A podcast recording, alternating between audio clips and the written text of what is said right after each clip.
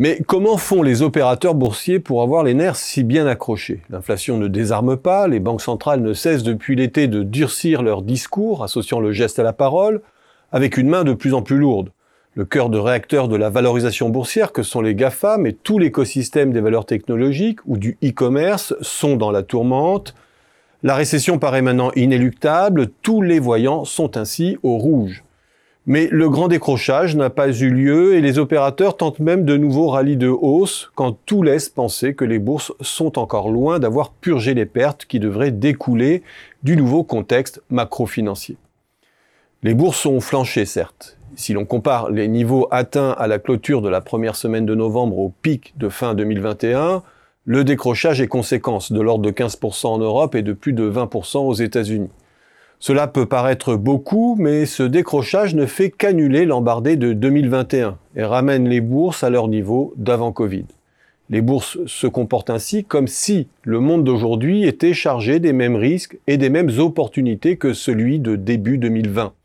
Comme si la fin du régime d'argent gratuit n'était qu'une péripétie sans conséquence, comme si l'explosion des dettes du côté des États mais aussi des entreprises ne soulevait aucun problème particulier de solvabilité face à la remontée des taux, comme si la récession qui se profile de façon quasi certaine dans toutes les régions du monde avait la même portée que le léger ralentissement conjoncturel que les opérateurs entrevoyaient fin 2019 pour les économies avancées, comme si la résurgence de l'inflation et de l'instabilité des changes ne modifiait en rien la donne du risque sur les marchés financiers.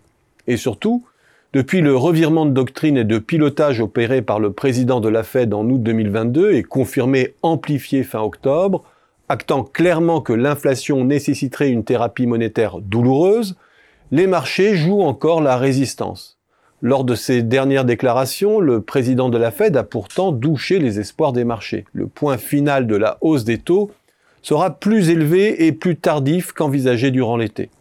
Ce qui signifie du même coup que les taux d'intérêt à moyen et long terme sont sous-estimés et qu'ils doivent incorporer une séquence de hausse des taux courts plus ample et plus persistante qu'ils ne le font à ce stade.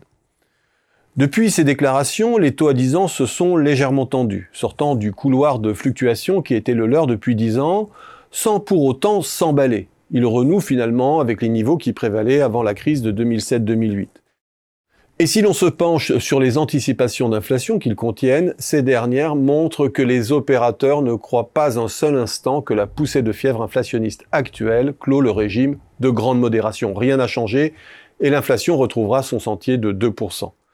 La bourse n'incorpore à aucun moment l'idée d'un renversement du rapport de force en faveur des salariés. Ce qu'elle acte aujourd'hui, c'est au contraire la formidable résistance des profits sur les niveaux exceptionnels auxquels la sortie de crise et les plans de soutien public les ont propulsés. Les taux d'intérêt se sont certes tendus, mais la profitabilité par action s'est placée sur une nouvelle orbite inégalée.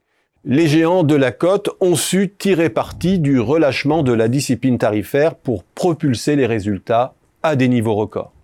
Partant de ce point, on pourrait se dire que la conjonction de la persistance de l'inflation, du renchérissement des charges financières pesant sur des entreprises surendettées et du recul des débouchés induits par la récession qui s'amorce constitue un cocktail détonnant qui menace les dernières lignes de résistance de la bourse.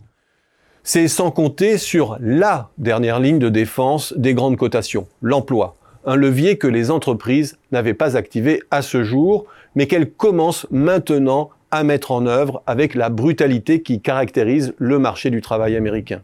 Twitter et Meta aujourd'hui ne sont que le prélude de la grande vague de licenciements boursiers qui s'annonce et calmera les appétits salariaux.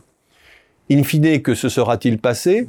L'embardé inflationniste temporaire qui ponctionne les consommateurs aura été le moyen pour les grandes entreprises d'opérer un véritable hold-up sur les aides que l'État avait octroyées aux ménages durant le Covid. La hausse des prix de vente consume le cash des ménages et gonfle celui des entreprises. Et la baisse de l'emploi est maintenant l'instrument qui leur permet de consolider cet acquis. Les récessions et la hausse du chômage n'ont jamais été la chose la plus crainte par les grandes cotations. Elles sont la purge utile qui permet aux plus gros acteurs de réaffirmer leur pouvoir de marché auprès de la sous-traitance, des salariés et d'accélérer la concentration.